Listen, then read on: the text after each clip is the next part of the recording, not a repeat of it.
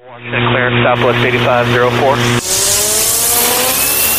Southwest 8504. Or do you have our uh, flight plan up, or do we need to uh, have dispatchery file for us? Hello, everyone, and welcome to Telerotor RC, a podcast about RC helicopters hosted by Michael, Mike, and Robert. This is episode two, titled Flight Maneuver Progression. This is Michael Shaggy Parker, and with me I have Robert Monty. Say hello, Rob.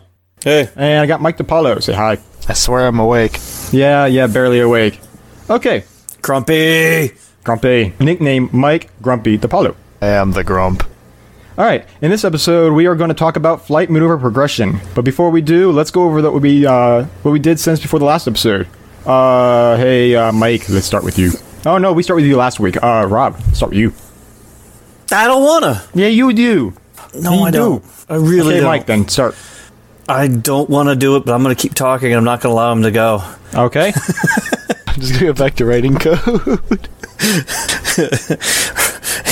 get your get your code right and uh, uh, you get your code right and you drink out. on here.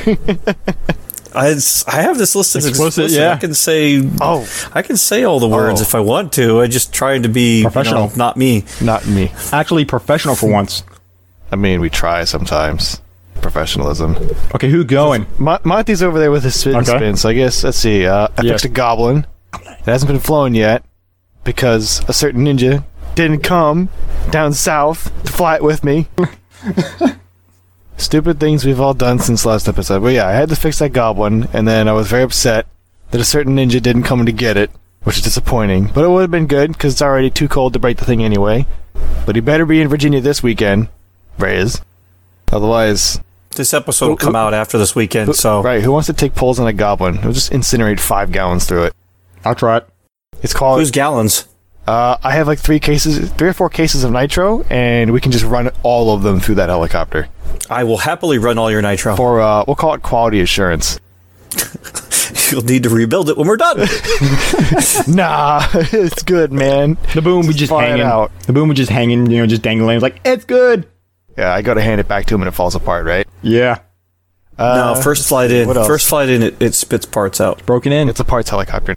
Drops a muffler. First flight in, drops a muffler. Oh, dude, what's time? All right, so yeah, Goblin. We all went to the Fun Fly, the RC Heli Hooligans, the Chill Out. that was Out. pretty good. That was. Uh, I would highly recommend people go look for YouTube and Facebook videos on that bad boy. That, that was that's pretty epic. So, right. So uh, I think Rob found the cat. Yeah, he found the cat. So what did you do, Monty? Yeah, Hey, you did hey, something good. You're not done yet. No, you're not Besides done living yet. What, what? Uh, what else have I done? I don't know what else I've done. You, what you do in the van? Oh, Yeah. It's cold. Don't Yeah. judge me for that. Yeah. Do it. You were there too. Yes, I did it. I took a poll too. Do it. I mean, what? Have people not seen the, the Facebook video of that yet? Well, It's out there. It's out there. but people who are not on Yeah. Facebook. I had to go foiling with a minivan because I was cold and I wanted to fly a helicopter. To be honest, though, when you drive a minivan, aren't you always four wheeling? It's minor details, Monty. what you're insinuating is I need to go full on Audi and just two wheel that sucker everywhere. So Can I would you even do get the going that minivan? fast? No, no, you, you, no. I don't no. think I can get going that fast on that field to do that. Oh wait, no, I probably could because the airstrips are behind it. we were going to do that too. We were. No. It's not the first time we've seen random people just tearing up and down that strip. Uh, kids in the golf cart. Golf cart. Oh god, don't bring up golf carts. There's too many horrible stories. Or no, it wasn't a golf cart. They were in a. Uh, they were in a, old uh, actual fire truck. racing cart. Go kart. They were in a go kart. Wait, race cart? That happened? Yeah, yeah. Oh, I didn't see that. Yeah. They ended up pushing each other up and down the runway when the thing ran out of gas or something. so what'd you do to the minivan? That was that was a couple. That was last year. That wasn't their day. All right, Monty, what have you done? no, what'd you do to the minivan? You got to explain it. I mean, I think I did. No, you didn't. I decided I should pull out into an active flight line so I could fly in warm. And inside the minivan, right? Yeah, man. Yeah. It's full on. This is ballin' style. Yeah, it took a But for all you safety people out there, No one else was they flying. were the only ones on the flight line. it was like three in the morning. It was three in the morning, yeah, and it was two. Yeah, three in the morning. It was pretty obnoxious. and it was a 450. and they and they were inside. They protected. They were inside a protected fuselage called Toyota Sienna. I feel like parents would have been a wee bit upset if it came back with rotor blade marks all over the van. Although I did skid bump the hood. Hell yeah. The video isn't very accurate, but it looks like you hovered. It got close enough that I was pretty nerve wracked. You hear ding ding ding ding ding ding ding ding ding, then you're good. and then I flew the fireball from the same spot and popped a balloon. You did I pop did- a balloon. I thought the hell he was going to Yeah, in. it actually killed the head speed. 5,000 RPM, one balloon, done. And I, Almost, I had, yeah. yeah. I had to spool right back up. Them things are dense. That's why I don't ever do the balloon pop. They've got like the crazy plastic ones eat your helicopter. They had Mylar. Are the Mylar. Don't, all I know, all I know was when I was up in Jersey for Hell's Gone Wild. That's the first time I seen uh, balloon popping, and and their Mylar balloons uh, exploded with with uh, a lot of energy. A lot of energy. You almost thought a heli was going in, but they never wrapped around or or you know wasn't wasn't that crazy like ours, where every time we seem to do it down RCHO, the balloon usually wraps itself into the heli and doesn't doesn't pop with such know what? energy. It's it's kind of weak pop. I think this is just a conspiracy by Lincoln and Chris to make sure they see more carnage. They're just they're just filling the balloons uh, partially. Yeah, man. Just, Yeah. They got to give it all back to the earth at some point. They just want to see it faster. Yeah. Anything else? Shut Mother- up. That is now an in joke. You're welcome. I hate you. I hate you so much. He gets to edit all this later. He's gonna be so pleased. No, no, I'm not editing. I'm just going to put some censored beeps in front of it. I like it. Put beeps over top of. Uh, There he goes again. uh, how to shut up a Monty. There oh, is no way. No, you just deal with it. I hope he doesn't find a megaphone. Oh my god. He's gonna grab that megaphone and start freaking screaming over the microphone. there it is. I found it. It doesn't make him any louder. He's probably louder then, and it just means he can do it all day. I hear that in my headphones and in the room. Is anybody considering the fact that the rest of his family's in the house with him right now? Probably wondering what he's doing. Or his neighbors next door. What? I can't hear you. You're not being loud enough! All right, Shaggy. we- Well, For those who I don't mean- know uh, Rob yet, this is what he's like always. yeah, pretty much. It's, it's a fair assessment. All right. Well, I mean, I asked Shaggy what he did over the weekend, but I'm pretty sure he did the exact same thing the rest of us. Up to I thought and we were going to Rob. the minivan. I thought we were going to Rob. what did I do? I. so yep, I went to RCHO Fun Fly. They're the RC Heli Hooligans Chill Out, hosted by RCHO. Uh, got a few flights in. It was cold as usual. Uh, everyone harassed me on my 10 minute flights. oh, And, get off um, the field. Raja rule. And um, you know what? IDGAF. That's more sensitive. Uh, what else did I do? I finally sat down with my one heli after the crash before New Year's, and I uh, used a Soco tool and redid the head linkages since those were uh, broken or bent in the crash. Uh, I was actually kind of timing myself. It's uh, it's about 25 minutes from beginning to end with a Soco tool from uh, from you know from basically mounting on the heli, taking the measurements to I'm done, which was pretty Done. cool. Um, I enjoy that That's pretty what cool. else was done? Oh, just been breaking in my new generator. Did that and took it on the fun fly this weekend. Put an hour meter in it so I can see hours and RPMs when it's running. Just more curious information. Um, what else is there? Nothing. Nothing. Looking forward to warmer weather. You're boring. Warmer weather. Looked at the forums. Was hoping people would be in warmer weather, but even today, Matt Bodos is posting up photos of tons of snow on his property. Me get a freaking dusty, and while people in In the south are actually getting like three inches. Yeah. Snow. Yeah. I want my summer back. I want my snow. Everybody else is getting it. I don't get the movie reference you're using! Can we kick him off now? No. Oh, jeez. Oh, jeez. Right. done? So the next. and there's more editing. Nice. Thank you, Robert Monty. So Full Monty. what uh, what things are happening in the heli world right now? Oh, Yeah, then you tried to then- move. You tried to move us We're forward, trying to Mike. move a little bit, just a wee bit. So what's the what's the list of insanity that's going down in the heli world that we know about at least? Uh, blah, blah. Well, I guess everyone could take at least two to talk about. So, so go for it. Oh wait, I'm not gonna talk about my week. I mean, you can talk about all of it if you want. Go for it. Oh, uh, so I put 12, about 16 flights in, 12 flights in the. Oh, where are you going? I'm still here. Okay, I heard like shuffle, so I thought you took it off. Shuffle, shuffle, shuffle. The Marine Corps shuffle. Shuffle, shuffle. Guys.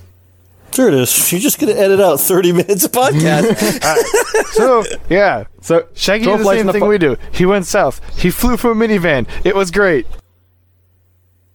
I guess I just ended there then. Yes. I was gonna talk about more detailed stuff, but you guys clearly don't care. nah. Awesome. We just Awesome. We just did the exact same. Somehow. Except I flew the nitro, man. I flew the nitro and I put the hardest ass flight I've done on that thing. You did. bitches. You did fly a T Rex 600 a little bit violently. yeah, hell yeah, and I popped some balloons, bitches. That's right. I think is Shaggy the only one that popped a balloon that didn't have a catastrophic heli failure? I think so. Oh, I did hold on. twice. The only other person I saw was Neil, and that Yes. thing wrapped itself around his boom pretty good. Yeah, I did. Yeah, Neil put on some good flights. He did a full speed inverted flyby and actually hit the, You know the uh, fun part about that is where he touched the the, road and cut. Yeah, he touched the dirt. Dirt. He wasn't planning dirt. on doing that at all. He wasn't planning on it either.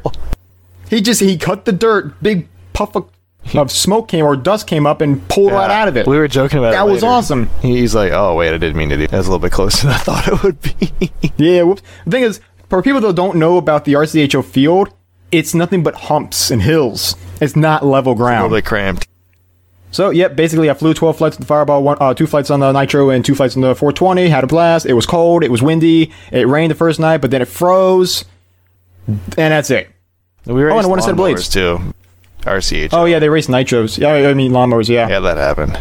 That's one of the only And fields I know of where you'll be flying a helicopter and then you get done and then someone runs up to you and says, Yo dog, you gotta get a pull on this and there's this clapped out lawnmower that somebody bought for fifty dollars. And, with- the, and the freaking transmission is, is is no gear, no gear, no gear, no Yeah, gear. Six no, gear. it's basically slam it into six and hold on for dear life because the steering doesn't work. the, the dead band's like freaking like Yeah, 30%. No, there's like a thirty degree dead band in the steering. It was no one died, no one got hurt somehow. Magic, good event, ten out of ten. All right, so finally though, news things happening in the RC world. I guess the uh, the first couple here is Mikado went and announced their V2 aluminum case, the V bar. I'm sure there's probably a lot of opinions on that on about time, I suppose. What's the other thing? Yeah, I mean, Lynx, Where did- where Lynx did beat him to it, idea and from? then Darby's been making some pretty ni- nice ones because he went and got a, a Tormach CNC machine. I'm jealous of. I want one of those. that looks pretty cool. It is pretty. It is pretty dank. And he's made a couple cases. I think he was only going to make it just for friends, though. So Mikado's got theirs. Lynx has theirs, and Lynx also went and added one that has rubber damping in it as well, because I think people were a little bit concerned Really? that the aluminum and the board just flopping around in there. I don't know. I haven't actually put one in my hand, so I can't really say on whether or not that the board is held securely in there. That would actually necessitate using a rubber damper. But from what I saw on uh, Lynx's video, it, the, the new ones do have like a, like a molded rubber damper, and the board goes in. You know that makes a lot of sense because uh, the fact that the um, the V bar sensors are very very sensitive to to high vibration, so that would actually uh, that would make a lot of sense, and I'm that'd be pretty cool if curious they what did that. sensor they're. I've never actually opened one up. Well, I think I opened one up for Cherry once to fix it, but I didn't take a moment to look at the sensor on that. Right. It was a V-bar Silverline. I know a lot of people are they're, um, the MPU 3000s or MPU 6000 cell phone gyros. And uh, so the next thing on the list is some interesting IRCHA news that people in competition will be interested in. Monty. Sure. Yeah. Um, so IRCHA is going to go ahead and waive the uh, special interest group SIG fee for first time NATS participants. Uh, so that means if you go ahead and enter NATS, you'll just pay the AMA fee, which I think is a flat forty-five dollars, and uh, that'll also get you for first time participants a free a free entry into the IRCHA Jamboree. Yeah. Shut up and take my ta-da. money. You should do it. And basically, you save sixty five dollars because that's what how much the uh, uh, Yeah, worth it. IRCHA cost. It's Yeah, worth it. worth it. Two events for lower the price. Yeah, and you get to hang Yeah. out a couple days early, which there's some comedy that happens. It's- It's not an IRCHA level launching a golf cart into a lake funny, but it's still good stuff. You meet a lot of cool people too. It's relaxing. Very relaxing. uh, depends. Was, yeah, it depends. Depends where the polo's at. Hey man, I'm not that dangerous. Only sometimes. He's he's he spends his time at a table grumpy. Yes. Yes.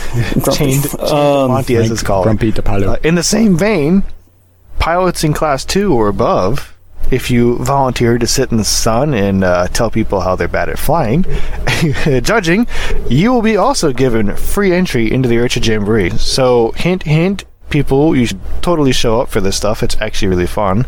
And uh, if it wasn't already very clear from the last two points, IRCHA's really looking to expand the competition lately. It's a very hard push for it now. Uh, they've actually done the first item uh, pretty much every year. It's uh, Did it? Was cool. Yep, uh, they've pretty much done it every year. Just getting the noise out there, getting it out there early. Um, yeah, for yeah, and for the people judging, they're looking for existing participants. Uh, so if you're going to enter in class one, you're not likely going to be able to take proof of that one. But then again, you are a new pilot. You'll be able, if you're a new pilot, you'll be able to take advantage of the first offer. Yeah, for sure, dude.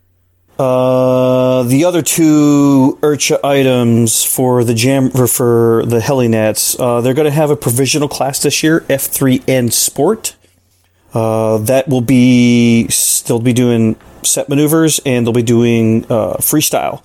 Set maneuvers, it will be from the F3N list of maneuvers for set maneuvers. It'll be a K factor of seven or below. So you don't get to choose eight or above maneuvers trying to get interest in newer pilots. And there's no music freestyle, just standard Don't freestyle guys. without music. No one's expecting you to do a reversing pirouette and cross. Uh, and the other thing is for those of us who like the precision part of it and the AMA heli classes and F3C, uh, they're also going to make a AMA heli masters class, and the heli the masters class will be flying the current F3C Schedule P maneuvers only. So that'll probably be something I'll be looking to actually enter. In other news, Gaui owners, those of you who are nitro junkies and have been running around with a vibrating NX7, Gaui has announced a V2 fan hub. It's supposed to fix all vibration and fit problems. Now, this hub is free of charge for anyone who already owns an NX7. Big props to Gaui on that kind of customer base. That's not something you very often. Yes. Uh, if gotta you're a see that. U.S. guy, you know, America, you need to contact America. JC Zenkel at jc at empirerc.com. And if you are an international customer, please contact Gaui TSH. And in the small heli section, the Oxy 4 has been given a, uh, I guess it'd be an exact release date of January 20th. Yes. Pre-orders are already up at Heli Yes. Direct and probably other places. So if you're trying Yes, on Lynx uh, on Lynx Heli Innovations, uh, it's uh, is where you can go to find out more information. Uh, also, Heli Direct, they have um, pre-orders uh, pre-orders available. Yes, yes. Yeah. Uh, three uh, three seventy four ninety nine for the kit with blades. On the Lynx website, it is three forty nine uh, for the kit without the Oxy blades. 4, it's supposed to be at 500, I think. No, it's uh three runs off of three twenty fives, and then there's a stretch kit that will be available soon after the run three sixties. Okay, so they're going to go toe-to-toe with the X3 thing. Yeah, that Yeah, would be they- interesting. I've heard a lot of good things about the Loxies, and I almost went and built two. Still might do it. So to see them I think I might do it too. see them stepping into the uh, the main line 450 size. Hmm, maybe we should do uh, combat with uh, Gaui X3 and Oxy God. 4. Um, someone's Please, that means no. keep that means someone's got to get an Oxy 4. Uh, wink, wink, nudge, you gotta keep Lincoln away from my helicon. Yeah, again. That was one of the best entertaining flying days I ever had. Mike was having Lincoln go, "Hey, watch this," and then take his heli out to go fly it. Have we? Is that story been like laid out on here before we get into the main topic stuff? Nah, so. we can. I don't know. Yeah, it hasn't. All we right, can talk all right. about it So, if you really want. I mean, it's, it's a quick one. It's pretty. So I think that would have been this summer, right? I think it was Fourth of July, Yeah. maybe. Or no, not Fourth of July, but maybe a little bit earlier. So we're all at the flying field hanging out, and I'm out there with the X3. I mean, it's a fun little beater heli, you know, plastic fantastic. Lincoln's behind me, and we had been joking this week about 450 combat because originally we were joking about 450 pylon racing and how it usually just turns into combat anyway. So I go out there, I'm having fun with this thing. First time I'm really ripping on it, right? It's still like brand new at this point. Lincoln goes up to Monty and basically tells, "Hey, you want to see something real cool? Watch this." Dude, bro, goes out there, stands in the pilot station next to me in Binya. I'm like, "What are you doing?" No, no, I know, I know that face. I'm gonna land my shit here, and he takes off. I'm doing big rainbows back and forth. I'm like, you know what? I'm just gonna keep doing what I'm doing. You you want to play this game? Fine, play this game. He gets up. He starts doing rainbows too, and at this point, it turns into a game of chicken. Closer and closer and Oh, closer yeah. before he finally just put his X3 right through the blades of mine. Both of these things Oh, fly to the ground like a bunch of dead chickens. They go over. Neither one of them was really damaged. I mean, blades, yeah, that was kind of a foreglusion, but yeah, I'm, Battery. Yeah, yeah. See, that's I won. Two destroyed helicopters. I mean, I won. If we're going by like thermonuclear war, I won. Uh, I had less burnt ground than he did. I didn't destroy a battery. He flew straight in because he was. I would have been in the inverted section of the rainbow, and he went and tried to skid bump the top of my helicopter. So he kind of said hello to my rotor blades with his battery. And the fun part with that I'm is, he didn't have a canopy. oh, we weren't using canopies. You ever seen Lincoln use a canopy? Mm, Yeah, that's true. Yeah, and I mean it's an X3. I only be nah, never. Maybe in a car. Yeah, yeah, flying from inside of a car, you got to use it. But uh, the fun part was, it wasn't. It must have been at least like five or ten minutes later when we're all just sitting under the carports joking about it. When the battery in his Gaui starts going off and smoking and like shooting a little bit of fire out of the front Oh, of it. dang. He's like freaking out. I'm getting ready to grab a fire extinguisher because, I mean, yeah, a Gaui's basically a throwaway 450, but all the electronics in it certainly aren't. You're right. Yeah, so he ripped the battery out and chucked it in the middle, just had a good laugh about it. Dang. But if anyone was really curious, that's kind of where this whole horrible idea of RCHO must always include combat came from. No surprise. You know- it was Lincoln. You, he was Lincoln. you know this the story I like more is when we were headed to RCHO in uh, 2016. Uh huh. I remember uh, Casey was building his X3 in the backseat of the van while I was driving. Oh no, yeah, I remember that. It was like half the parts of it disappeared under the floor, and we, we found him later.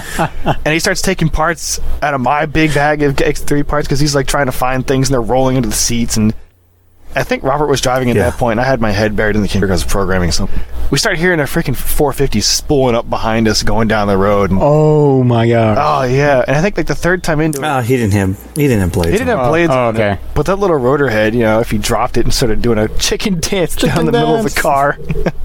I think the first time it happened, he's like, oh crap, I didn't set up throttle hold. So he settled all the way up and stayed there for a solid 30 seconds before he just ripped the battery out of it. That heli did fly, though. Yeah, Yeah. he slapped it together and it flew. Wow. Yep. Kind of want to get an Still X3 now. it somewhere. I know it's not complete record. He did land it twice in one flight last New Year. Yeah. meaning it bounced, it kept flying, and then it bounced again. Uh, I think that takes us out of the news section. Yeah, main topic time. I got one more piece of news. Well, what you got? What's that? So uh, it's been kind of a couple weeks now, but I'm trying to wait for the today. Uh, I am now a uh, new member of the Xpert servo team. Awesome. Yep, just Congratulations. Yeah, I was Officially, just, uh, officially, I guess. yeah, officially, officially, yes, yes. Uh, yeah, I am officially part of the Xpert servo team. So uh, I'm gr- I'm excited to be on the team. I'm I'm happy to be on it. Um, you know, I love the servos and uh, can't wait to see what 2018 uh, holds for uh, for the flying year. So far, it's starting uh, off great. I can't wait for the conversations in the van. Futaba's better. No MKS. No Xpert. it's gonna be bad. Mine's better than yours. It's gonna be bad. Hey, Pull out the servo so, leads. uh, Which one's longer?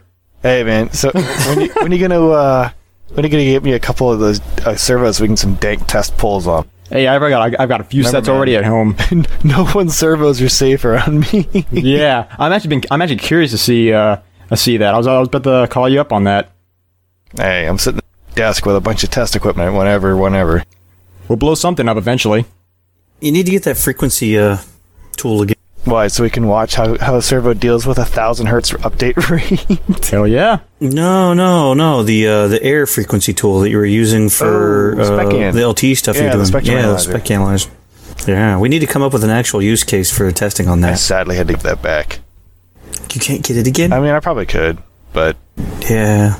Ten thousand We'll have to liberate it. boxes are kind of watched. I, I've thought about getting a smaller one, not thousands upon thousands of dollars. Steal it you have the, to. the HackRF or something. Well, that's awesome news, Thank you. Shaggy. That's cool. So, what's our main topic tonight? Today. Stuff. Today. Yesterday. What's our main topic? Flight per, uh, flight maneuver pushing and you. The story of being or a story of going from scrub to pro. Ah, cool. Well, who wants to start us off on this? Who wants to talk about the sim? That place where you're, where you're crashing. Sometimes never really happens. That's what the X. That's what the X3 is And the for. Fireball. That's true. True. Very true. Fireball. You know, I sh- we'll get to that towards the end. I guess this main topic is uh, small helis for trainers. That's probably something we could talk Yeah, some more that, yeah. about. that but, one's uh, controversial. That'll be fun. It would be. Yeah, uh, so I'll go ahead and start it off. Um, so, a lot of times you hear everyone talking about flight maneuver. You know, they're they're either trying to learn a specific maneuver, or you just hear them. They say, oh, "I feel like I'm in a rut. I'm stuck." Where you know, just where do they go, or how do they practice, or what are they looking for? You, know, you just feel stuck at times. I would say that's one big reason why I got into competition. Is it is um I wanted something to push me forward. I wanted something to push me forward. That's one reason why I entered competition is just maneuvers, um, and it has. It's been a good thing. But to the first item, the sim. Um, a lot of the simulators have different trainers you can do with them. Uh, I know one item that I visit pretty often is a hover trainer on a RealFlight. I'll like to queue up a circle and uh, I'll practice my orientations in there, or I'll uh, I'll sit there and slowly pirouette within the circle, try and keep you know pirouetting for more than a minute or five minutes or however long. Um, so I'll do a lot of hover training or, or pirouettes within a hover circle just to feel just just to get a knack for correcting in all the orientation. Um, auto rotation trainer is another fun one. You'll find some of the sims have um, for trying to sit down in a place and, and control the helicopter's descent. And that one, Uh, auto trainer is always a little. That one you gotta gotta go by feel. Like some of the sims, the default settings are semi-accurate. Others are just way too easy. There's just way too much drag, and it'd be kind of like dangerous for someone who's just starting out, who doesn't know that what they're dealing with is this normal. Do all helis do like this? They might be expecting 700 to auto like a four. Um, I guess I'm trying to remember that. The, Real, f- yeah, RealFlight is RealFlight- surprisingly accurate. It, it, it is for the most Yeah. part. Some of the models are kind of goofy. Like the older ones, settings I guess are a little bit dated, but it's actually it's pretty straightforward. There's a bunch of stuff on that how to change that. The newer models, well, like uh, the E7 and the 766 Yep. models, are actually fairly accurate. I'd say. Very good. I've had a I like 'em. Chance to take polls on people's real life. Uh, Phoenix, Phoenix was close-ish. If, Enough iffy. that you could learn on it. Yeah, it was enough that you could learn on it. However, I, I, I- will say on the I on still Phoenix, think- the uh, Blade 300X cannot do a freaking like auto out of like a thousand feet and, and be able to hang it. You know, the last Yeah. ten feet for like three, four, five minutes. Some of the small models and funky. Believe me, I have a 300X. I can't do that. I can't was do aileron Phoenix 4, TikToks though. end over end. Like which, which Phoenix version is this? The last one I had experience for. Uh, it was uh five. Yeah, I was I was uh, working with uh, a friend at the field at RCHO, and he had five five, and you know the heli I still enjoyed, and Phoenix was there. The uh, the Henseleit TDR, I enjoyed that heli in there. It was pretty lifelike, and it was uh, more stable for those of us who are looking for a stable heli. So I found that one, and you can queue up like a the F3C target on the field or or, or box and practice hovering within that. I found it to be really accurate on hovering. You know the one I really liked on the uh, on on Phoenix was the uh, the that? Century Swift. That was actually fairly accurate. I really like that one. So the other thing is like RealFlight has an orientation trainer. I don't know how many levels are in that uh, orientation trainer. I think I'm at like level 24 right now within it, and it it, uh, it just walks you through different orientations where you're mirroring a, a helicopter in the simulator. Um, and it has a timer that counts down. If you're not getting the maneuver, then it'll force you back to uh, the the set within that uh, level and force you to keep going. Um, another thing for using the sim and, and maneuver progression is uh, join an online room. And um, when you're online within the Sims, a lot of times what you can do is change your view to watch someone else in the room. So look around, see who else is in the room, and change your view to look at them, and even queue up and have uh, have their radio visible, so you can see the stick movements they're doing for what they're doing. You can see how fast they're moving around, or just where the sticks are at for it. I've, I've learned a lot from from doing that right there, especially for um, what I'm learning on is uh, pirouetting TikToks. Uh, I, I didn't know how to do that, and I would go online and I would just look up other people. And there's multiple ways of doing a pirouette TikTok. There's a proper way, and then there's some improper ways. But you know, there, there, it's still pirouetting and TikToking. So I've actually was able to see the different ways just by watching other people do it and having their transmitter um, view. I was able to see it and get an idea, and that's how I'd start. It's a good good Yep. tool. That brings up a really good point, though. Namely, we get a lot of guys who they'll see a guy walk out there and he'll throw down and do some crazy pirouette flips or something like that. And it's like the stereotypical move that everyone's like the first year, like, I want to do piro flip, right? We've all heard it. And then you'll get Yep. people who just they learn the memory, muscle memory for the piro flip, and that's it. They don't know how to do it. They Can't really they can do like, it. like you know it, ish. But if something goofy happens on the model or the wind gets blowing around or something like that, they they're not flying it. They just kind of remembered the way to smack the stick around to make it look like a pirouette. And it might be, it might actually be a pirouetting flip, but it's going to be that speed, that height, that wind, that exact model. Right. And that's an interesting point Yeah. about learn the bedrock, learn the foundations for everything. You know, like the slow pirouettes that make you want to rip your hair out. But if you can do that and you can fly the model around slowly pirouetting, then the pirouette flip actually becomes kind of a joke. And it sounds Yeah, like agree. really elitist to say that, but after having gone through the slow Piro nonsense and all of that way early on, and, and then going after Piro it's like, wow, this is really not that difficult if you can just Piro fly in general. Yeah, I'd say I spent a lot of time. Uh, a lot of people see me when I first take off. I'll do upright piros, and it was something Todd actually recommended to me. I can get a feel for how I'm doing that day if I'm keeping the model in place well. Um, I know that you know I'm awake that day, and, and it should be some good flying. If if I can't keep a hold of the model really well and it's all over the place, it might be a good day to practice basics or, or go through known stuff. Um, but I know on the sim a lot more lately. I'll um, I'll actually queue I'll actually queue up the uh, hover circle and I'll I'll do some upright piros, but usually I go to inverted and uh, small circle. I know like a small circle, I can't I can't keep a continuous slow pirouette in a small circle for more than like 30 seconds before I cover the whole circle and the model explodes. Um, I know I can do the medium circle. So that's one of the things I sit here at home and practice on the sim is just slow pirouettes in a small circle, working to get myself more than a minute without blowing the model up. It's probably a smaller circle than you would do previously, though, right? Oh yeah, no, I remember when I started the large circle. It was I was you know it was pretty much a direct a direct line for outside the circle, and that was it. And then you know got control of it in the large and queued to the medium and got control of it. So yeah, I can actually say I'm usually about 30 seconds in a small circle before I abuse the boundary and the hose up. It's not that I've lost control of it; I'm just not correcting enough to keep it. So that's that's one thing I, I do a lot with. So to go to that point, Mike, about you know flying around with pirouetting. I know I've actually added that into a lot of my upright stuff as I'll just start pirouetting the model across the field and I will actually pirouette it back to center and then move from center to my left or my right or start pirouetting box. Uh, especially considering that the, the F3C schedule P and F has slow piro while moving between um, the flags in the center.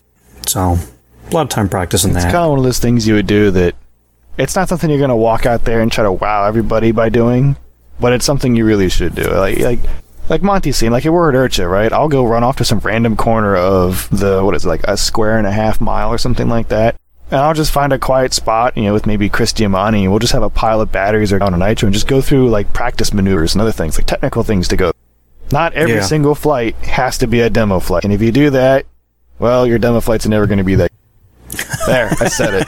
I'm just going to be a butthole today and just blatantly go all Todd Bennett on these people. Mike Grumpy Apollo, speaking to the truth. It's true, though. I mean, I don't want to be an ass, but it's kind of the truth.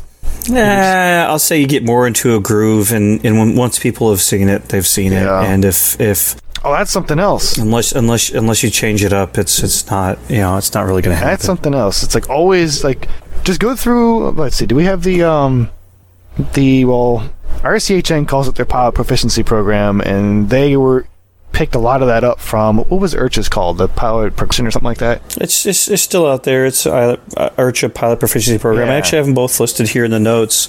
Uh, I have them both listed here in the notes. Actually, the fun thing is the RCHN PPP.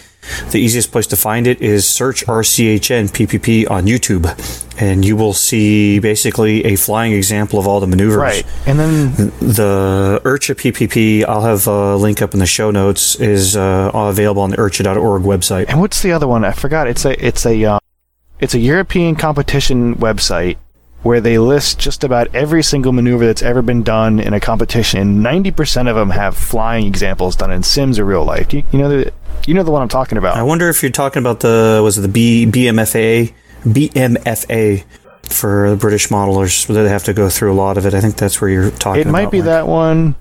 Or it might be a different one. I'll, I'll look for it after the show, and I'll, I'll hand you the link to put up for people to go to. But I remember it was like a European Cool. website where they list everything, and it brings up the point of being able to just.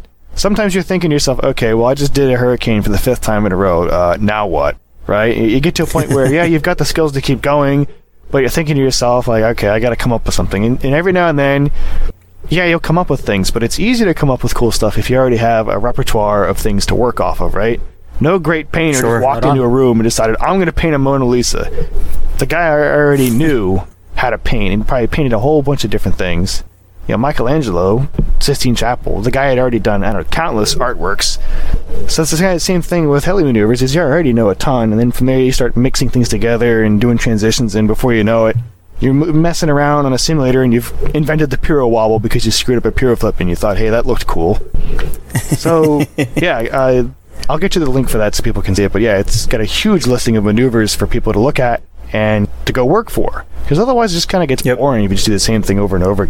Monty can tell you, and Mike's probably seen it too, that you go to a flying field, if you're there for a couple years, you'll notice there's always a couple guys that they'll always do the same mistakes and the same maneuvers over and over and over again. They might fly hundreds of more times than you do, but you're doing eight times better than them in three months. And it brings up an interesting Yeah. point when it comes to progression is if you're going out not to have just a fun screw around flight, you actually want to go out and fly to get better. You have to consider as you're flying, what am I trying to do? How am I trying to do it? And if you screw something up, go back and think about what it was. You like think through the maneuver. You don't have to do the whole thing as fast or as hard as you can. Like a lot of times if I'm trying to figure something out new, first I'll find it or I'll think about it like, okay, I want to do this. So I have an idea in my head of what it is and a general idea of what the stick movements are before I've even ever touched the actual helicopter itself. Go in the sim, probably crash a bunch of times, try to figure it out, maybe hit on the slow motion or uh, like a RealFlight has auto reset for P, right? So I might put the helicopter into the entry of the maneuver, right? Already flying, moving. Maybe it's upside down. Maybe it's halfway coming out of a TikTok. Hit P then. So I can just immediately hit reset. You know, don't even bother about resetting for the maneuver, flying it around in the sim. Just immediately just hit P and fly that one part of the maneuver and over again. Just to practice it, right? And you while you're doing it, you're thinking to yourself, all right, maybe I need to add left aileron here, and this always has right rudder here. Like, know the maneuver before you even ever go after the big helicopter, because otherwise, you go to the field, that costs time and money, and now you've charged a bunch of batteries, more time and money, and you're flying around wasting daylight trying to figure something out. So, I mean, that's just kind of the, you could say, the engineer's take on it, right? It kind of kills the fun and magic of it, let's be honest. But on the flip side, you will have gone to the field and you're going to be making your, your flying time useful to you. So maybe you only spend five flights out of the day practicing something, and you might be shocked that, all right, you hate yourself for doing all that rigorous sim practicing, and it might not even be that much. If, if you critically think about what you're doing, you'd be surprised how fast you can actually progress if you look at your mistakes and you analyze them and you build off of them instead of just trying to rote memorize a maneuver and you actually think th- think it through. And Yeah. a lot of this I actually picked up. Dang, I, I gotta find. I will also put that in the link. Actually, I might better find it right here. But the guy I got a lot of this ideology from is a real big time, uh, full scale pilot. Well, he does full scale, but he also does a lot of like model teaching. So, and he's like, uh, I, I cannot remember his name for the life of me. I, I know another thing I'd recommend is um, I know Mike. Like a lot of times, you'll you'll ask me to come out and I will critique a maneuver with you. But uh, something I found for for guys who are doing a lot of sport flying and they're trying to make it look smoother or better. Uh, a lot of the plane pilots on the field, if they've ever done like some plane competition, they'll actually know how a maneuver should look. Like if you're talking about a stall turn, or just uh, you know banked figure eights without climbing or changing an altitude, they know what a maneuver look like, and they'll ask you they'll ask you simple questions like, "Hey, you know, I thought you were doing a figure eight. Why did the heli climb so high uh, off your left or right shoulder?" And they'll they'll ask you that, and you'll go, "Oh, yeah, it's good observation." I found it. David A. Scott. That's the guy's real, real um, big name in the uh, full, the uh, not full scale, but uh, plank world for training. And the dude's got a huge amount of resources on rcflightschool.com where it's not heli stuff, but just the whole like teaching methodology or the methodology of thinking it through as here's a maneuver, I want to learn it, and you attack it in a crawl, walk, run format where you learn the thing, you know what it's supposed to look like, then you move to the sim, you make sure, okay, I can do this now, and then when you go to get to the aircraft, you know, you, where the time is valuable now, you're in a flying machine, it, it's, you know, you got to worry about wear and cost and the time, you're burning daylight, right? I mean, anyone can sit in their house in the winter okay, you're bored or it's raining outside, but like your flying weekend, that's that's valuable time when you think about it. So if Yeah. you're really trying to learn something, you want to make it valuable. But then even when you're out there, if you do the maneuver and, and you screw up, or you, you get someone like Monty next to you that says, "Do it again, asshole! You did it wrong." You know, have a No, way to analyze it, right? So you can see if you made a mistake in there, and that's the difference between. I think it might have been Kyle Stacy or someone we were joking about this, where like one of the big differences between the guys who really advance and make a lot of difference, who never really seem to plateau, is that they are able to go back and look at their mistakes. They analyze what they've done. They critically attack learning flying. So then when they go to do a demo flight, they go to throw down at 2 in the morning in front of a light tower, they know the maneuver solid, right? They've already gone through all the horrors of making mistakes and screwing it up and then getting yelled at by their buddy. Yeah, Yeah, I know. I, I had the opportunity last year to, to actually sit down with Kyle at a at a smaller fun fly, and he was practicing a maneuver. It was absolutely amazing to watch. I was like, dude, that was great. He goes, it was hard.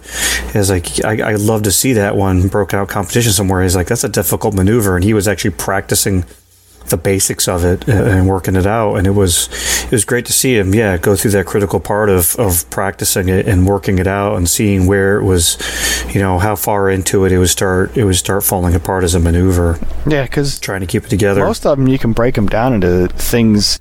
Average Joe would look at and be like, oh, wait, that's easy.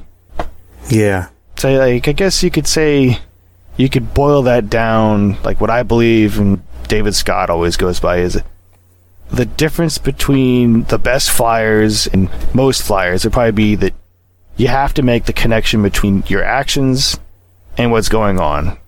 Like, don't fly reactionary. Don't, like, throw the aircraft up into the air and then try to do something and then you're watching it and you're like, oh, well, because you're always going to be lagging behind it, especially with airplanes. Because I guess um, our crowd probably knows I also dabble in planks and jets, and our heli, heli guys are lucky, I would say. Having gone from helis to try out airplanes, airplanes will do weird stuff. They don't have gyros. You go below a certain speed, and the control surfaces start to stall out, and they'll snap roll and do other craziness. And a heli will do similar things in a maneuver, like if you do too much pitch or you blow your tail out or something, but don't be someone who flies reactionary.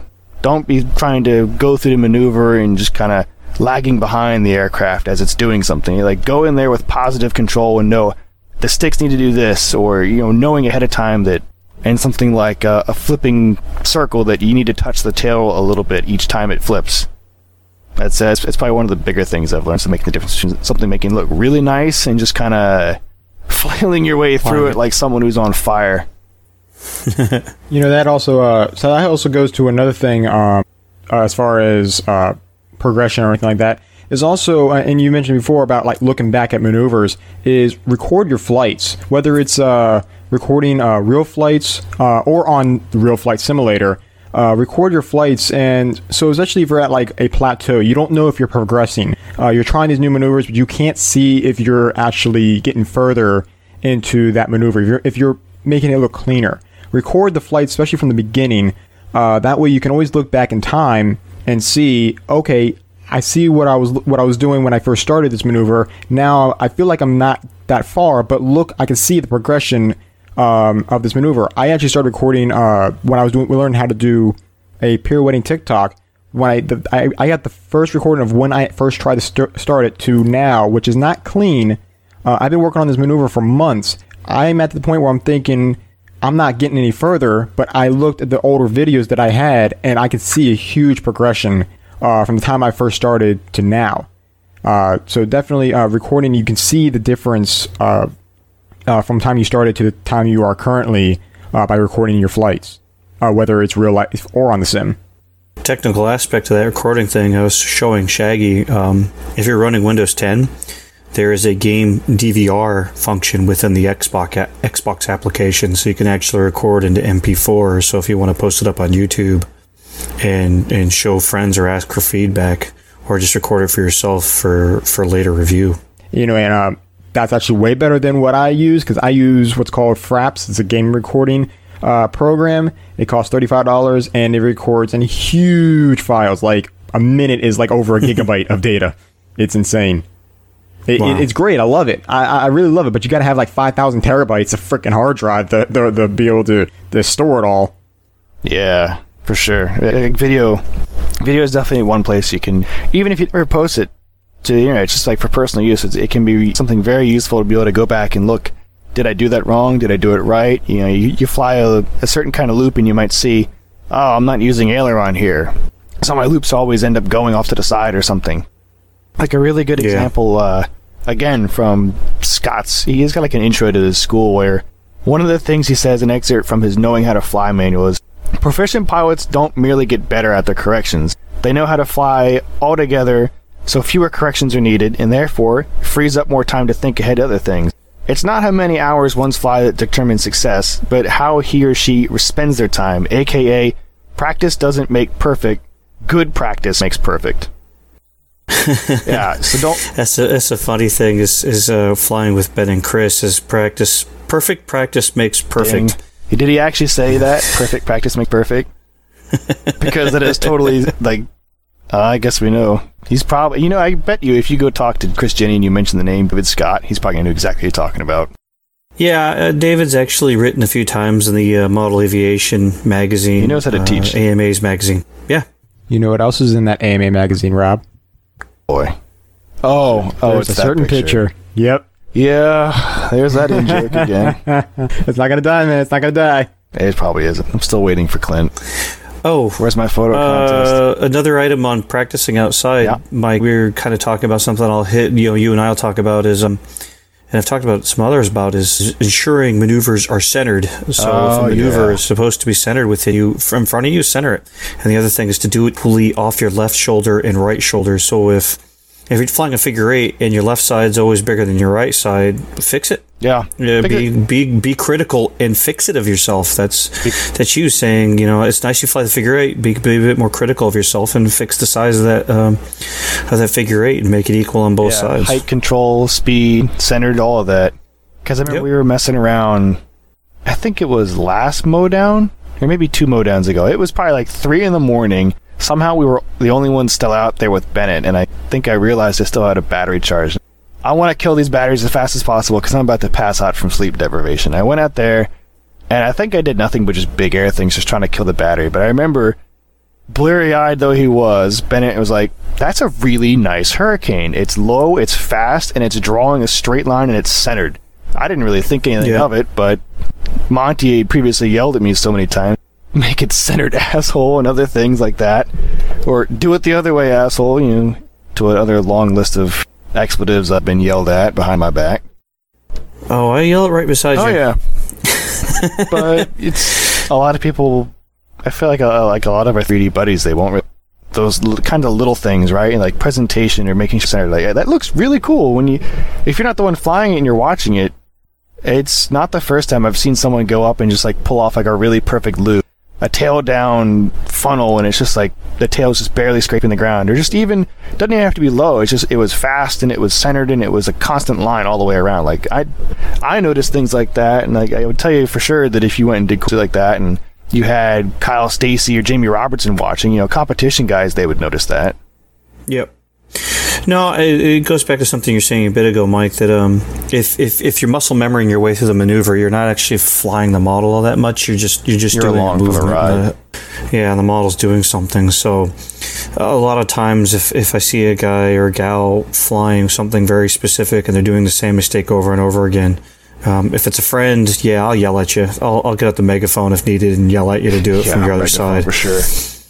If it's if it's someone I don't know, I may or may not, you know, talk with them, see what they feel about it. You, know, that's one of the things I'd say I've, I've learned myself is that I don't need to run out there and critique everyone and, and tell them that they're doing something wrong. Not to say I was doing that, but not everyone wants feedback and everything. So um, I'm always happy to see guys progress, and you know, I get it. Like I can tell you, I, I play around with funnels a lot, and I wouldn't say they're the most controlled, but um, uh, uh, you know, I, I critique myself and realize what I'm doing, and I'll talk with Mike about it or other friends and, and change things up and, and get control. You know, work on control of it, work on moving it around, work on keeping it in place, the altitude, the speed, uh, the size, uh, whether it's big or small. But you know, think about it, work at it.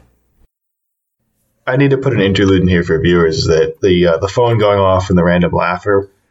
So long story short, my microphone or something went stupid, and we lost the last 25 or so minutes of the show where I was in there.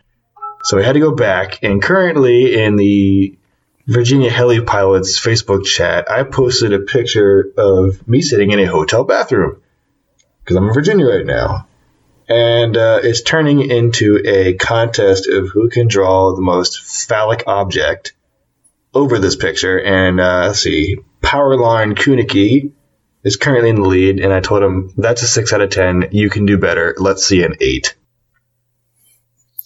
And I added, uh, I want six pounds of sound. Oh, yeah. All he's given me so far is something that looked kind of shriveled, and now he gave me a chode, and I'm still disappointed. right. So if I remember right, something, something, something, do CG right, and uh, execute maneuvers nicely because people will respect that. I think so. We summed up the whole podcast in two sentences. Nice. Yay, done. En- engineering efficiency. Everyone can go home now, except for Shaggy because Oh, he gets hope- to edit everything. Thank you, Captain Obvious. Uh, you know what? You know Ah. what? That is obvious. And uh, that is very obvious, but he's already at home. You're right. He sounds like a robot with a Walmart internet. I'm sorry, It's Shaggy. better. Walmart is better. I prefer to be on Walmart internet. I prefer the Walmart. It's a higher grade than what you get at Home Depot. I prefer Home Depot. I don't give a crap better than a freaking HughesNet. Right. So I guess what else is worth talking about for Heli's setup? What else is worth? What else is worth talking about? Um, So CG oh helicopters. yeah, oh yeah. Oh yeah. Are you Mother- serious? Get those beeps. Hold on.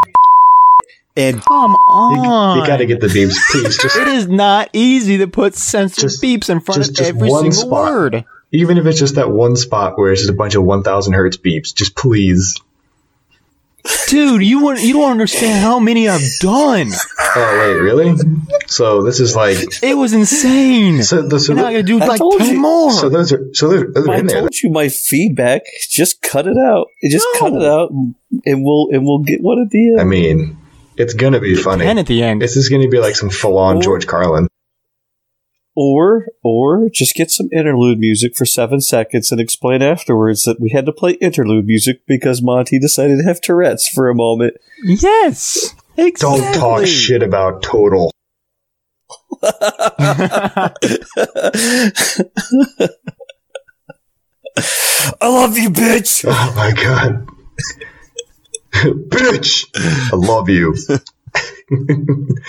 right. Oh, so, uh, autos. We should totally talk about autos because I'm looking at the notes of Yes. stuff we did talk about, and then I'm trying to remember the order, and autos was in here. Yes, Autos yeah. were. I have to English. I have Yeah. to English. I have to English. No, we were saying take a blade, uh, blade holder, throw it out there in the Right. field, and do autos to the blade holder. And, uh, And so it's something about practicing maneuvers. It goes into this. Yeah, and like like, like Yeah. a really good way to practice autos, and especially if you own a 700 Nitro. If you say you don't do autos and you own one of those, I'm personally giving Monty full permission to get his megaphone and call you a for an entire fun fly because you literally you literally own the cheat code for doing autos, like laughably easy. Or 600 Nitro. Yeah, a 600 Nitro do it too. Even a 700 electric will do it really nicely. But like a 700 Nitro, especially at low fuel, is literally like stick it at mid stick and go take a dump, and it'll be landed when you come back. it's, it's literally that easy. I can do things with the N7 that I guarantee you I would not try with anything else because I know I would smash it. Right. maybe you should give that N7 a name with those kind of things you're doing I with it. mean, it, it it is it's never actually you know knock on wood. There's no wood in this bathroom though, but I mean, that might be risky. But it's never actually been like thoroughly crashed. I've busted Yeah. skids off of it having the motor cut out a long time ago, but um, yeah, no no like epic. I tell you, dude, when I first crash a really big heli, it's going to be amazing. What do you want to bet? Like Oh, yeah. hundred mile hour hurricane into the barn at Thornburg no. like No, oh, like a helicopter hole shape, bam, right through there. No, see, that's Justin Pucci's luck. Your luck would be just to, like, you know, Well, I mean- one tooth of a gear. That's about it. Well, hold on. you, you're gonna crash like a girl. we man. did find out that the uh, boom supports on an N7 do in fact have a lifetime. And it is exactly three years of flying. But even then, you don't crash it. yeah, I know. They just, it came flying off, and I was like, "What the hell?" I know I put a bolt in there, and I know I Loctited that. I've never had one of those come loose like that. Only to look and like, wait a minute, both sides of this boom support have cracked off, meaning both bolts were totally in the helicopter. I was like, "Well, that sucks." I totally stole. You weren't inverted. Yeah, well, it came loose right as I was going inverted. I'm like, well, there's no real way to stop this. That thing's going through the blades. Oh, it, it did. It was a it was a nice little pop. Yeah, and Monty Oh, was it went like, the blades. oh yeah, it did. It cracked it. It- Oh, okay. And Monty was like, wait, Mike's helicopter never makes clicking noises. What's going on? Dude, the carbon fiber dust on the rotor blade was pretty yeah, good. I think Shaggy came Nice. over and he was like, "Did that hurt the blades?" I'm like, "Dude, that's 700 bladed. That's a piece of carbon. That's like flying a jet through a fleet of sparrows. It's not going to notice."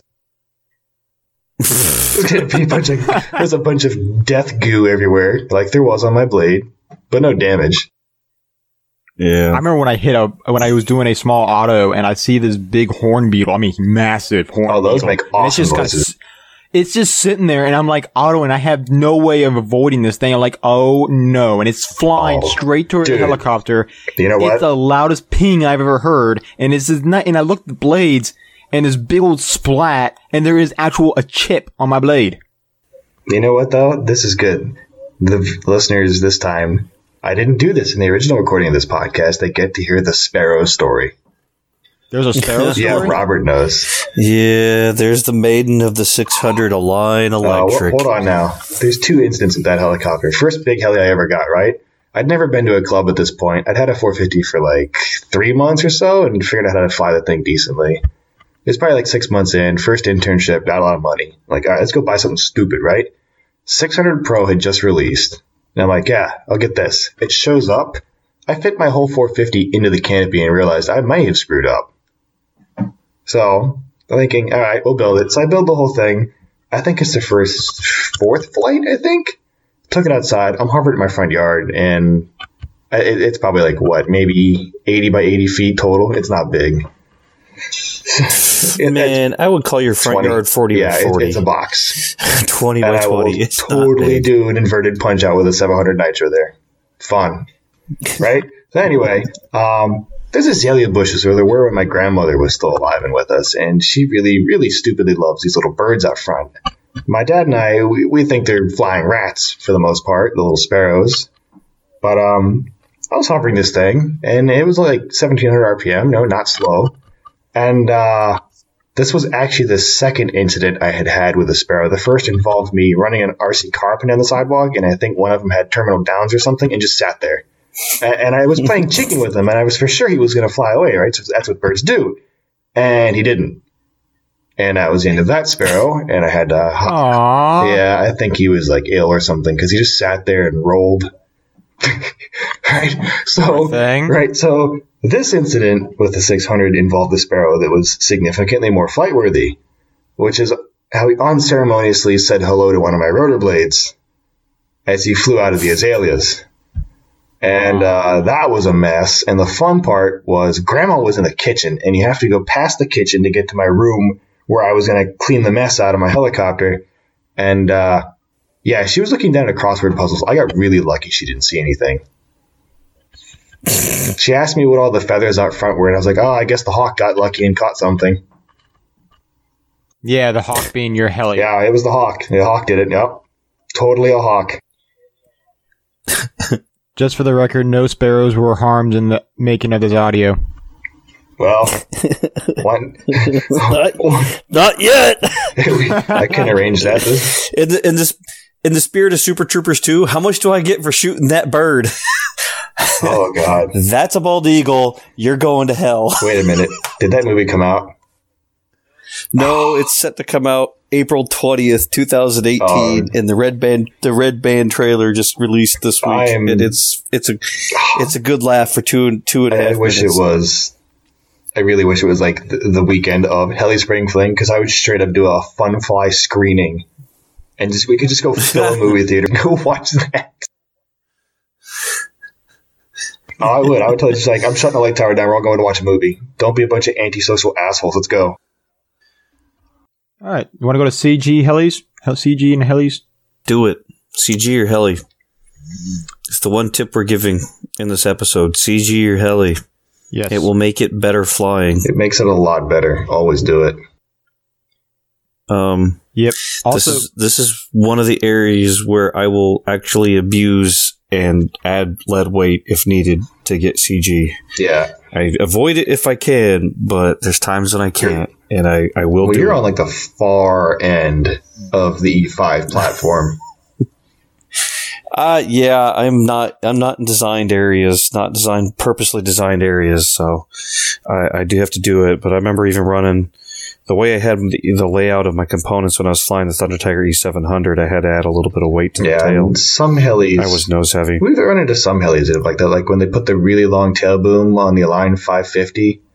I think there there was one revision. Ooh. Yeah, the 550 the five i had a 550 v2 flybar and and and uh the longest it could run was a 550 main blade and that thing was always tail heavy. Yeah. there wasn't a position to put a battery And on that thing I remember. I think it was you remember Jimmy Tibbs at our club. He had one. I took it home and built it for him. yeah it was a 600 Yeah, and they- yeah they put the 600 Yeah, so they made it even longer, and that one you actually did need to add weight to it in some cases. Like that thing was crazy tail heavy. Yeah. I, this is one. This is one reason. I, this is one thing I'll break the rule. This is one thing I'll break. You know, standard thought and and say get the CG. Try and move your components around as best as you can to get get closer to CG. But I CG is important enough. I will add weight that doesn't have a functional purpose other I than being mean- weight. I like wobbly piro flips and all sorts of comedy as much as the next guy. I mean, I, I thought everyone was supposed to do that. Uh, is it, isn't that how Kyle Dolan or them are doing the piro wobble? Just like hang a fishing weight off the back of your helicopter?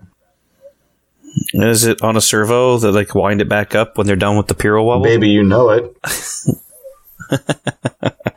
That'd be interesting. I got, I got that whole you know, Rube Goldberg thing going on with a bunch of linkages and servo string going out the back. it looks like something Hell that would come out of Bob Harris's garage. Yeah. Uh, one thing that I uh, one thing that I did with my um, especially when you when you're doing like you guys were talking about uh, stretched helicopters, uh, Goblin 420. So when I got that going, uh, I put a really big battery in there. I'm running a 2200 milliamp 6S, and now I got a 2600 milliamp uh, 6S in there, which is still uh, tail heavy. So I had the uh, this was this was actually during Nats uh, because I used the 420 uh, for my sports the sportsman class before I got the E7 going, and uh, I uh, literally like Rob and uh, Rob and Mike were going to Walmart, and I said and I just called him. I was like, "Hey, give me some BBs, stat." And uh, they picked me up a, a bottle of, of BBs, and I just mixed epoxy and just dumped the. I don't. Oh, I God, honestly I don't. I, didn't- I didn't. I, That was I never even measured it. I I just dumped it all on the canopy, Well, the uh, packed it as tight as I could, and it, it was funny. Is even the battery because I had the quick connect battery tray, so you had that little handle thing in the front of the battery tray. Uh, was actually hitting where the BBs are. So I had, while the epoxy's drying, I had to kind of spread, spread a little hole there and spread them up the canopy, down the canopy, you know, from the inside, of course. Uh, so I can have like a little slot where that, that tray can fit in there. Uh, and it doesn't, so they can, can still get the canopy on there. I added a crap load of weight to the point where you can take the canopy off, put it on the table, and it acts like a weather vane. It sits I. I remember when we went and Yeah. got those. You were like, "How much should I use?" I'm like, "Well, you got to figure out how much to hang off the front first. And then it was like, "Well, what do we do about the epoxy?" You're like, "Dude, I don't know. I'm not an airplane guy."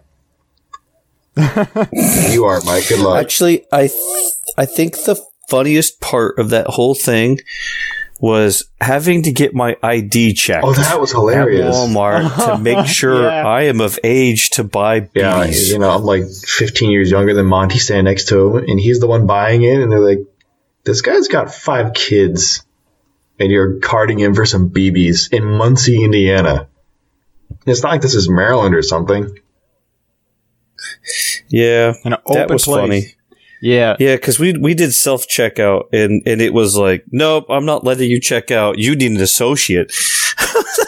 Like. Yeah, that was kind of like dumbfounded. It's, it's it goes right up there with you hear something at work and I just yell out, "I need a You dog." know what? Birch is cool, but man, Muncie's a weird town. Sorry, Jenny. It Greg. is. It is. Can we talk about real quick as a tangent the fact that there's a place with over a thousand people next door for a week, right? And everything closes at nine o'clock during the week. And it's the far east end of the eastern time zone, right? Or far west end. So it's daylight till like nine o'clock. And we we're all used to go fly till it gets dark and then go eat dinner. Except that this is now 930 and all the good places are closed. So all I got to say is a big shout out to Applebee's to actually being open that late, so we don't starve. Yeah. And Well, Wendy's. that place and we Wendy's. You gotta tried- remember Wendy's. Yeah, Wendy's. Well, what was that place we went to last year? It does the milkshakes. They were past Walmart. Oh, like Steak and Shake. You knew. Steak and Shake. uh, Yeah, Was it Steak it was and steak and Shake? shake. Yeah. The difference being that the one in Though- Muncie is actually good. Yes. Well, yeah, except for I felt a little old in there. Yeah, maybe. I'm in my 30s and I was like, I feel old. This is the first time I felt old in an Man, establishment. the waitress was hot. I don't remember. yeah, that's old. Though tonight I did get corrected by a customer who was doing takeout at an Italian restaurant on the pronunciation of Chinook Oh and god. the name of the Chinook helicopter. oh boy. It's quite odd. Somebody was saltier than you. Yeah. Well, Speaking of which, just to go forward, to go backwards, did anybody do fun something fun today? Uh I scared the living hell out of some people with a jet. That was cool. I flew an N7. That was also fun. And Justin's X3 shakes like a wet dog, and I haven't figured it out yet. But we're all blaming it on the torque tube because the X3 torque tube is lame. And the only reason you have it is because it comes with a kit, and you use it for a kickstand for other stuff. Yeah. Uh, I think Shaggy, you did what today? I worked. Good for you. It sucks. I love the fact that you're supporting the United States economy. It's terrible. But, but, but, before work, I actually worked on my, uh, my old Blade 300X, my very first helicopter. I pulled that out of the box and, uh, I strapped a 6S to it. Did wasn't that helicopter stock 6S? No, no, that was stock 3S. Um, I ripped out Oh, the it must old, be the 360 then. Yeah. huh? yeah, I added 366S. I, uh, ripped out the old, uh, the old 4500 kV motor and the 25 amp speed control, and I put in the same electronics that are in the 270 CFX, which is a 2350 kV 6S motor and a 35 amp Talon ESC. Now I just got to put some uh, better servos in there, um, and that's about it. And spool it up with a Fireball battery, which actually I'm going to have to add weight to the tail, or weight to the tail because it's nose heavy. Your nose heavy. I am. but uh, so yeah, that's what I worked on today, and I'm I'm actually excited. That was my first helicopter, and uh, hasn't hasn't seen um, any airtime in like two years. Wow. It's been a yeah, while. Yeah, I went I went down and hung out with my friends in Fluvanna today and uh, did a bunch of flying. Uh, I was happy to basically remade my uh, my helicopter I have dedicated for F3N. It's my more aerobatic of the bunch based upon blade choice and some rates I have set up in it. I was having a lot of fun with it. Was happy that you know the repairs worked well and uh, no other vibrations were present, so don't have to dig deeper into it. And uh, I was having a lot of fun with autos today because the wind. I don't know what were the wind measurements in Fredericksburg, Mike. Did you ever take a look? Uh, well, it was the kind of wind that removes all the older gentlemen from the field and then leaves it for us at later day. oh yeah, that's the good yeah, it was like 20, 20, 20 gusts in the morning. I, I, I did a jet flight just so I could see the thing try to shake itself to death, and then landed basically hovering. That was fun. And then uh, I guess I guess the older guys with the lighter planes were like, "Oh, that means I can fly too," and it was just. Um, let's see. The best way to summarize this would be grab all of your expensive stuff on the flight line and go hide it because it's probably going to get hit. and then they, I remember that Yeah. time. It was scary. yeah, it was fun. I look, Gordon actually knows how to land now. That's cool. He's actually really good at it, but he's put in a ton of time. Yeah. So now It's happy to the funny that. thing is, a lot of the old guys will see him go fly and they think, "Oh, Gordon's terrible at flying a plane. I can totally do this," and then they crash. Mm. And then uh, He's uh he's trolling the pilots of the field. doing it like without it. even realizing, it, and it's beautiful. Yeah, there's the good stuff. Oh, oh wait, auto bailout. That's probably important to mention. Set it do up. it. Yes, absolutely. Set it up and test it. And I think if I remember right, this totally. Yes, I remember this now from the last podcast. This led into the whole go over every switch on your radio and make sure it's set up properly. Yeah, I remember this. Well, let me let me let me let me let me roll backwards a little bit, and we'll roll forwards on the auto bailout. If you're running a castle and you're building your heli, please check that box to enable auto bailout. And then when you go through your um, initialization to teach it the range for your throttle, that will teach it. You don't have to enable it in your transmitter. You can continue showing it zero and not have it turned on because you have no plans on doing autos today. But then when you do, you won't have to revisit your castle setup. You can just adjust your radio and you can go on with life without forcing, without, without forcing yourself back to the table to readjust your castle setup and then reteach it, reteach castle your whole throttle throw range and and and you'll be you'll be happier to have done it already and made sure things worked. To go forward, set up your auto Yeah. bailout and know and know what your switches yeah, do. this is Uh, important. Know what your switches do. Go into your servo monitor and check out when you move around your when you move around your gimbals, check out the, the channels you expect to move, move. When Yeah. you flip switches, the channels you expect to move, move. If anything extra moves, Go fix it. go remediate it. Yeah, read the manual again. Rob Cherry made a great flowchart I should post on the podcast website. Where it's it's to the tune, I have a problem. key- Did you read the manual? Yes. Go read it again slowly. And then and then we were bored and it was one in the morning, so he then shortened that to I have a concern and the only arrow goes to no you don't. We should put that in the manual. Yeah, that's- going in there. You know what? 516 manual update. That's going in the front customer service win. but right, so uh, switches and functionality definitely go through all conditions you expect. Right, you know, like normal mode if you have that, idle on, idle two. Make sure throttle hold works. Make sure throttle cut works if you're using a nitro. Uh, just basically try to think of I'm flying a helicopter and these are all the modes I could be in. They all work good because a very fun story that actually, I know Justin listens to this because he told me yesterday. So sorry, Justin, for the story about your uh, your jet, but he had a he still has it somewhere. It's called a rookie. It's a Carf rookie, real fun, like 3D jet, big delta wing thing, really fun. Has a gyro in it. The gyro also has like a hover mode. So he flies this thing around a couple times, and everything's working great. And I think that night he messed with some of the setups and the way the gyro was configured, which may have included the way the switches were. And this time, the switch for getting in and out of the gyro modes was different than every other switch on any other model he had. So he takes this thing up, he puts it in this beautiful flat spin, right? And it's just doing it perfectly executed. And then I hear the F bomb. And I'm like, okay, Justin does not swear very often. Something is genuinely wrong with this jet. And I'm like, well, it looks fine though. And then I heard another F bomb.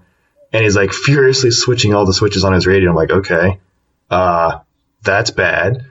So this thing ends up doing a perfectly executed 200 foot long flat spin into the cornfield. Or it might have been soy by that point. The thing was like, I think it was soy. yeah, it was barely damaged. The thing was fine. Like, uh, I think it cracked the motor mounts, and when it comes, was it. yeah, when it comes to airplane land, that's actually pretty easy to fix. But Yeah, the fact that it was flat the whole way down Yeah. definitely helped.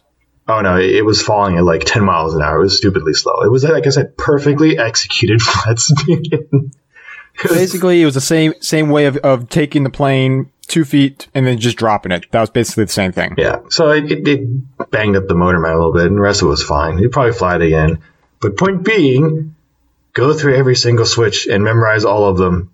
And then if you change something, be an asshole to yourself and go through them all again, because otherwise it's expensive.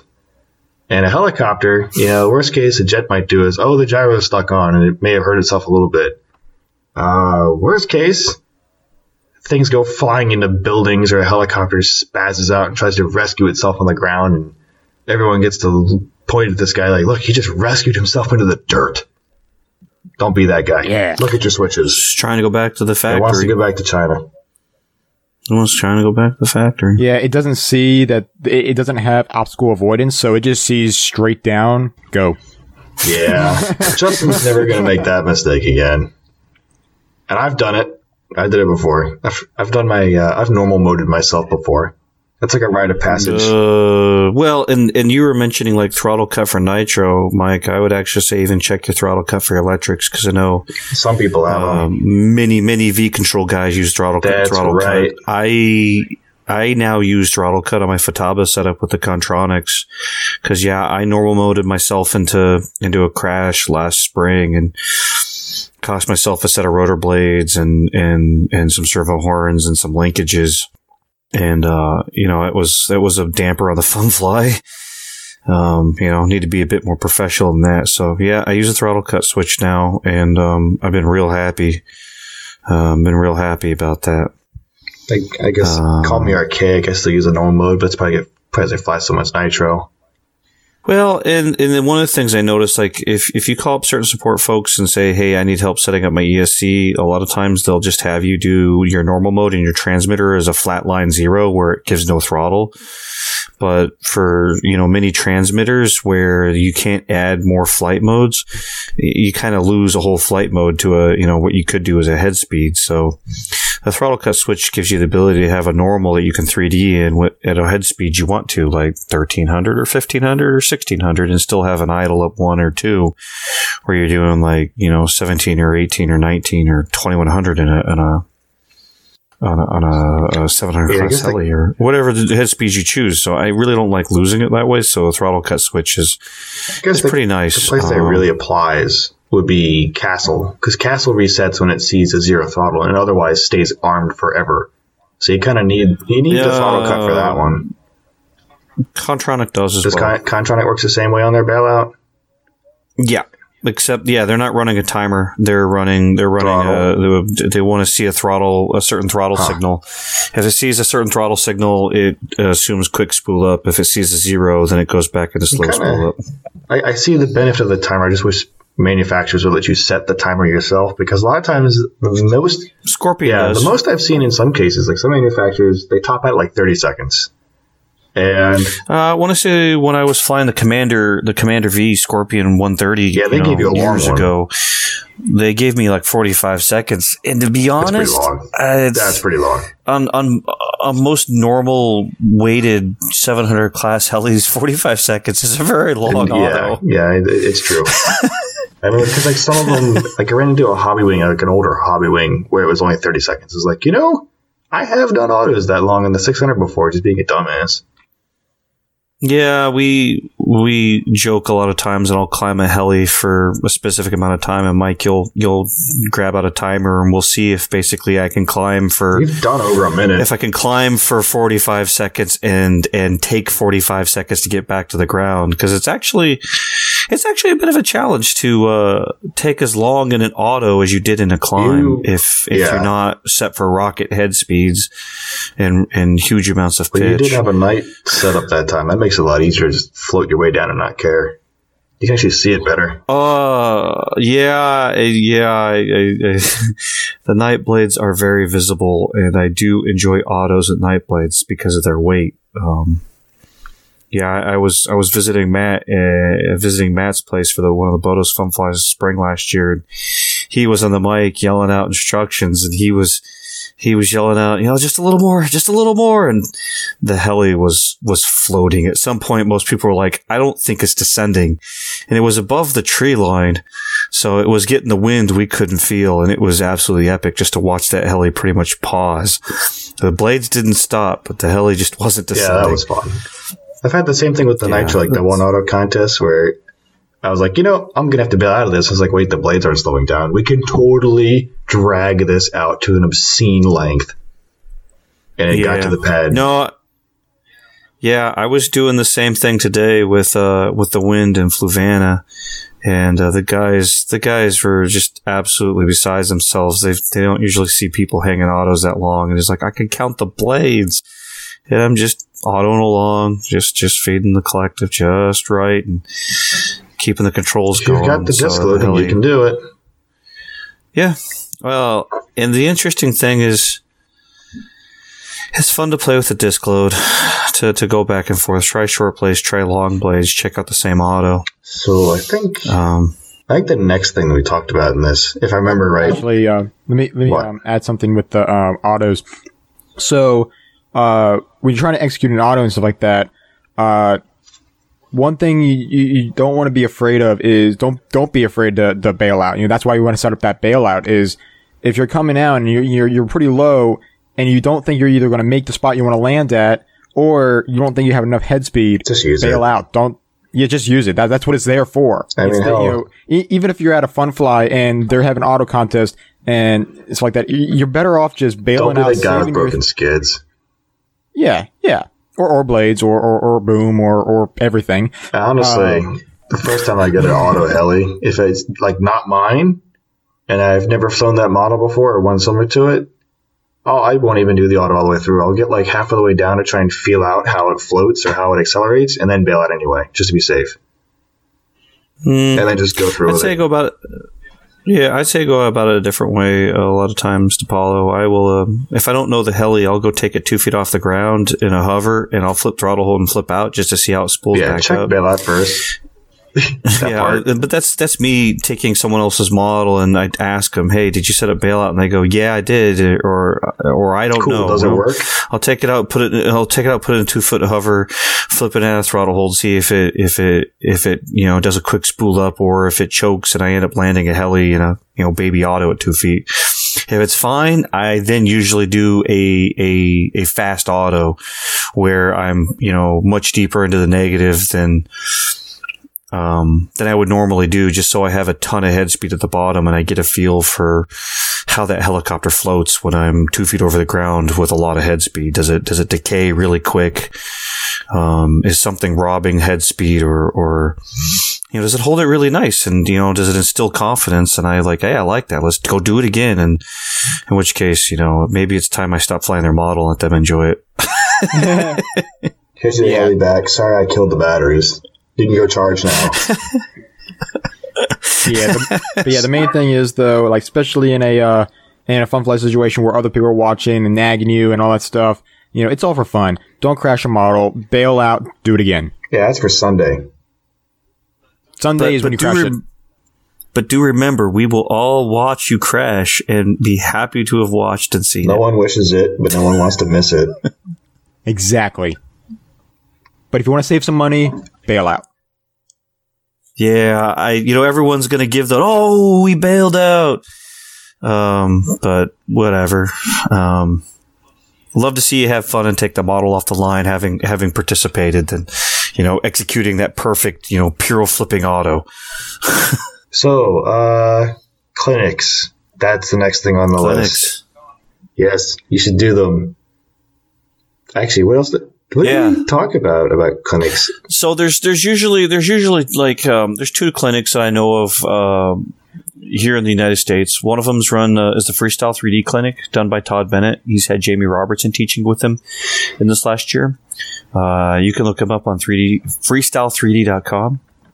Um, Todd is an amazing teacher. Uh, haven't run anybody. He's an amazing teacher, uh, full of knowledge, and he knows how to teach really well. Uh, the other clinic that's uh, been talked about, and we'll definitely see more of them in this year, is Alan Szabo and Ben Storick uh, doing the Align Clinic.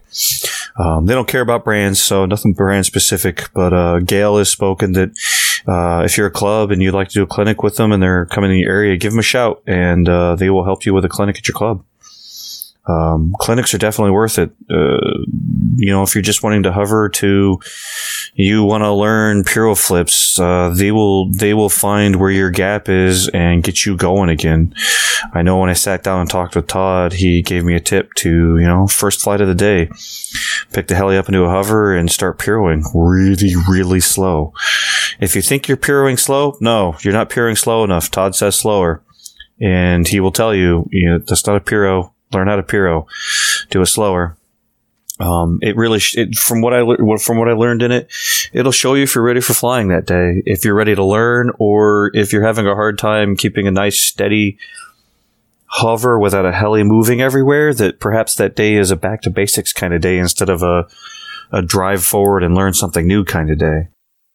Uh, you know, the other thing. So if you're beyond hovering, yeah, they'll they'll find your they'll find your holes. They'll help you move forward. And uh, the clinic is worth its weight of gold. I know going backwards, I had been flying a 450. I had done over five hundred dollars worth of crash damage to the thing. I pretty much thought that this hobby, that this I might not make it this hobby. That it might just be too much. Um, a clinic popped up in my area. I went to it. It was uh, it was the best thing. I found out I do know how to fly. Uh, the 450 really wasn't adjusted well for me, and I didn't know how to adjust it well. I hadn't learned that yet, and the clinic really taught me that yeah, I know what's going on, and I can fly. I know how to hover. Um, reinstilled that confidence that you know this hobby is worth it. Clinics are good things. One last thing that we need to talk about here is uh, don't burn yourself out uh, when it comes to uh, progression and uh, learning s- new maneuvers and all that stuff. So, yeah, what I mean by that is don't make that like your main thing to do. Is I got to make sure I practice this maneuver until, until I perfect it, because you're just gonna you're just gonna burn yourself out, get aggravated, and bad things happen. Usually what I do is, so I get, uh, one thing I do a lot is I got a small yard, uh, and back last year when I flew the 180 CFX, uh, literally every day, I would, what I would do is I would, uh, I'll fly one flight. I'll fly one flight and, um, of just progression. Basically what I'll do is I'll go hover maneuvers and I'll do very slow pirouettes. Then I'll flip it inverted, uh, and I'll do it both directions. Then I'll flip it inverted and I'll do both directions, uh, of very slow pirouettes. Uh, then what I'll do is tail in, uh, upright tail in, uh, drift to the right, stop, drift to the left, stop, you know, complete full passes, and then I'll turn it nose in and do the exact same thing. Uh, really slowly too. And then I'll flip it inverted and do the exact same thing. You'd be, you'd surprised of how, how challenging that is. Uh, just by doing that, just to practice your orientations. But I'll only do that for one flight and then five flights, I will just do whatever I want. Just have fun, bang the sticks around, crash it maybe, I don't know. But I'll do that. I'll, I'll, I'll choose one flight out, out of every five, uh, just to progress. That way I'm still, I still feel like I'm progressing, but not burning myself out. I'm still having fun. So it, it's still, I'm still enjoying the, the, the learning of it and progression of, of the maneuvers of these uh, slow maneuver- moving maneuvers, and I feel a lot more comfortable with my uh, more fast maneuvers that I fly. So yeah, that's the biggest thing: is don't burn yourself out. Take it very slow. Uh, we want to thank everybody at RCHO and the RC Heli Hooligans for putting on a hell of a fun fly. We really enjoyed it. Hell yeah! Looking forward to uh, hanging out with you guys all soon. Also, uh, since the last show, we set up a 2018 heli calendar on the Facebook website. It's on Google Drive. If you want to come take a look at it, you can message us or email us and uh, tell us to add an event there. We've been adding events that we are going to attend and also adding events that uh, folks have made us aware of.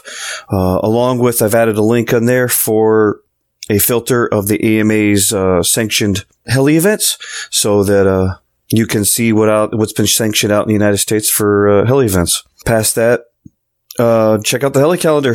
We got events coming up. We got events coming up uh, in the month of February. Got a an expo. Got no events in. Yeah, got one event in March, and then April is open, and then we get down to the heavy fun fly season starting in May. So check out the fun flies in your area. Make sure to get out there and uh, fly your helicopter and hang out with friends and uh, learn some stuff. Yep. With that said, guys, thank you so much for listening. Uh, stay tuned for the next uh, next episode coming out later on. and Mike with the signature. I mean, I love you, Chris Breitbart. That's all I gotta say about that. Yeah. yeah. From all of us at Telerotor RC Podcast, thank you for listening, and we look forward to seeing you on the field. You can find us online on Facebook.com at Telerotor RC Podcast or on Podbean. Welcome to the bloopers for this episode. We recommend you listen to them in private as the audio is loud and the subject matter a bit sophomoric. Enjoy. Diabetes. Diabetes. diabetes, diabetes, diabetes. diabetes! Beatus. Take Diet dick! Diet dick!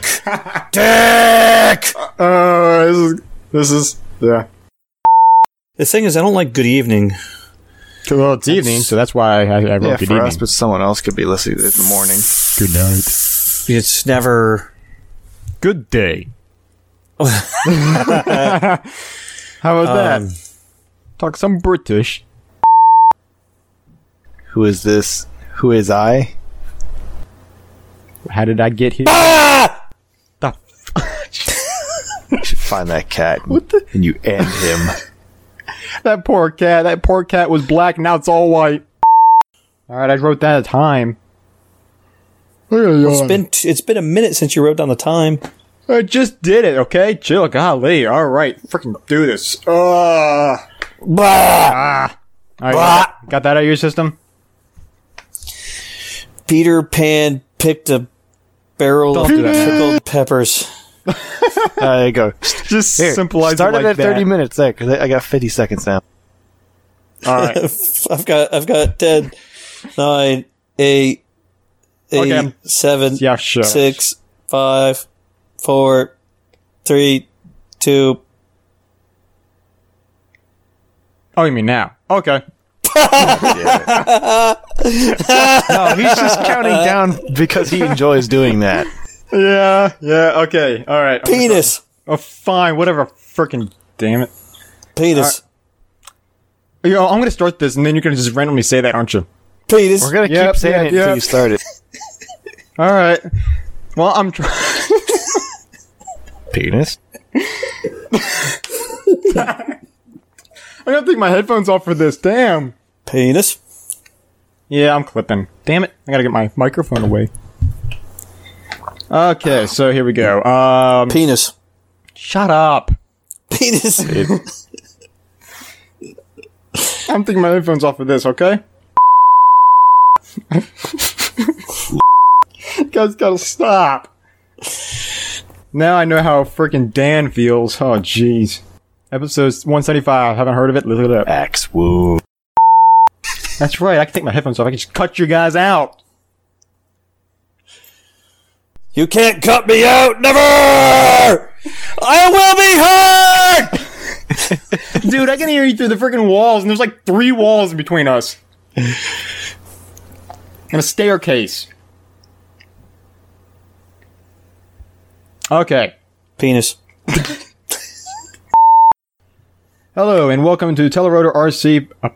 Oh, shit. This guy. See, I didn't want to say podcast afterwards. Freaking changed it on me, man.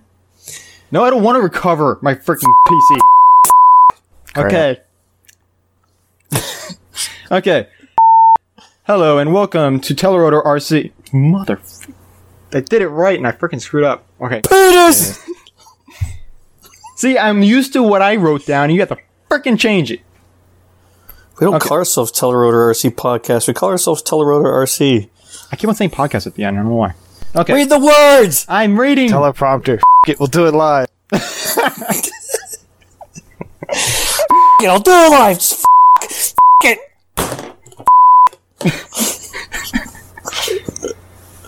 All right, one more time. Hello, and welcome to Telerotor RC, a podcast about RC helicopters hosted by me, my oh mother. This Robert's probably. I, I just imagine Monty spinning around in his chair right now, just screaming. Son of a bitch! Hello, and welcome to I'm Telerotor gonna RC. do it, okay? A podcast about RC helicopters hosted by Michael, Mike, and Robert. This episode. th- It's not just me. Yes. Okay. I'm doing Hello and welcome to Telerotor RC, a No, podcast for no, RC it helicopters hosted by more time. Michael, Mike, One and Robert. frickin' time. This is episode two, it. I'm titled doing it "Flight Maneuver time. Progression." okay? I'm doing it.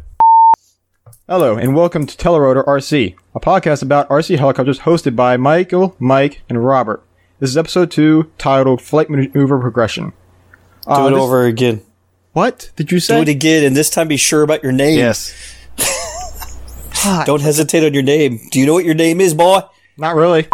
Okay. All right. Your name's Pile. Hello, everyone, and welcome to Telerotor RC, a podcast about RC helicopters hosted by Michael, Mike, and Rob. Bert. Dog. yeah, I'm Robert, motherfucker. I didn't write Rob. That's what I'm used to calling you. Yeah, well, you're wrong. I'm wrong.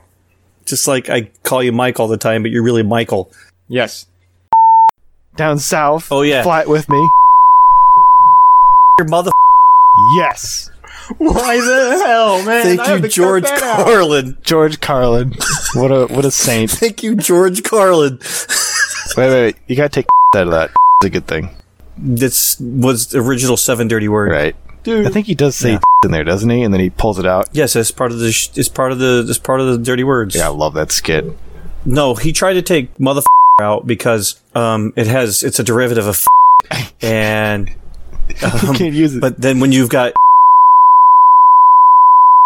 it doesn't put it together nicely, so he left mother. He's got a so point. Mother Shaggy's over in the corner, just like I have to edit all of this.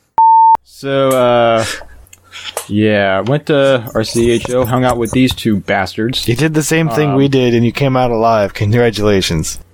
Yes. However, I actually flew more than four times. I flew more than four times, implying I didn't flew. What the fudge? He's knocking on my door. Monty's now across his house, banging on the room that Shaggy's recording in. This is great. Hi. Jeez. This man doesn't drink coffee. He smokes weed every day. He does something. No, I do It ain't not. weed. It has the opposite No, effect. It's, it's, it's worse than that. Right. So- so I'm just gonna I'm just gonna make it short since he's not gonna let me talk. Oh, I'm Um, back here on the mic. What? I'm back here on the mic. I'm not knocking on doors violently. Yet. I need the keys for the And Humvee. some Chemlite batteries. Don't forget those. Those are real important. They are. You know what is also important? Muffler fluid. Oh my gosh. More bleeps. You know, you know, it's not hard. You could just do one constant bleep over the whole thing.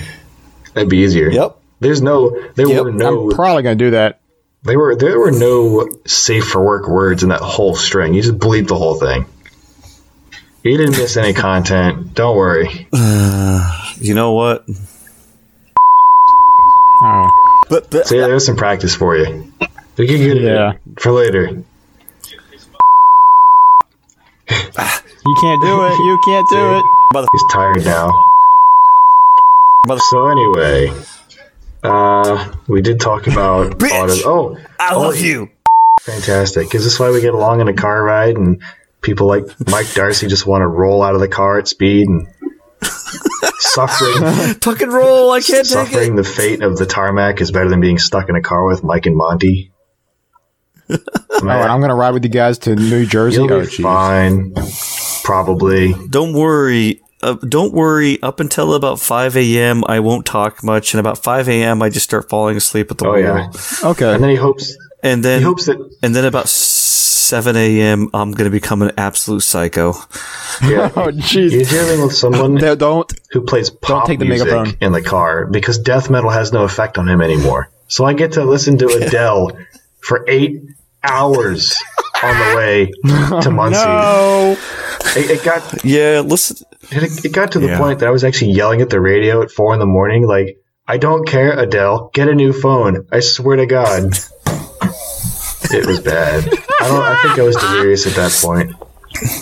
going to bed Oh, with, with, with fun. rap over with rap over earphones as as a young as as a as a 12 year old listening to Metallica and Megadeth means that I'm a He's bit immune to it now. uh, I'm, I'm immune to it. I fall asleep. he straight to up it. will do it in the car. But then again, my sugar habits are so bad that I can drink a can of Mountain Dew and go to bed. Rip. And and surprisingly, I have really cut sugar out of my diet, and it still doesn't seem to phase me. So, uh, other things. Clinics. Uh-oh. Clinics. Oh, oh Uh, no, oh, you said so, so my answer is mother. Uh-oh. Nice. I love you, Shaggy. Get out the beat. And that's where usually I fly my Shaggy helicopter. robot. And so, uh, His recording sounds good despite he's Yeah, that's the sad part, right?